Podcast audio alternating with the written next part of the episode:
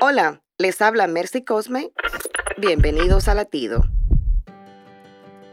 ¿Has escuchado la expresión "a las palabras se las lleva el viento"? Nos gustaría pensar que así es. Deseamos que cuando nos ofenden de palabra, éstas volaran y no regresaran, pero no es así. En realidad, con nuestras palabras podemos maldecir o bendecir a alguien. Nuestras palabras tienen tanto poder que podemos herir o curar o edificar o destruir.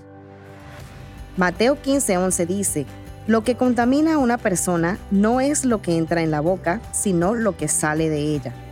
Cuida lo que dices. Si estás enojado, huye de la situación o medita antes de hablar. Y en todo momento, si no vas a edificar a tu prójimo con lo que vas a decir, el silencio es tu mejor opción. Para escuchar más latidos, visita salvationarmyradio.org.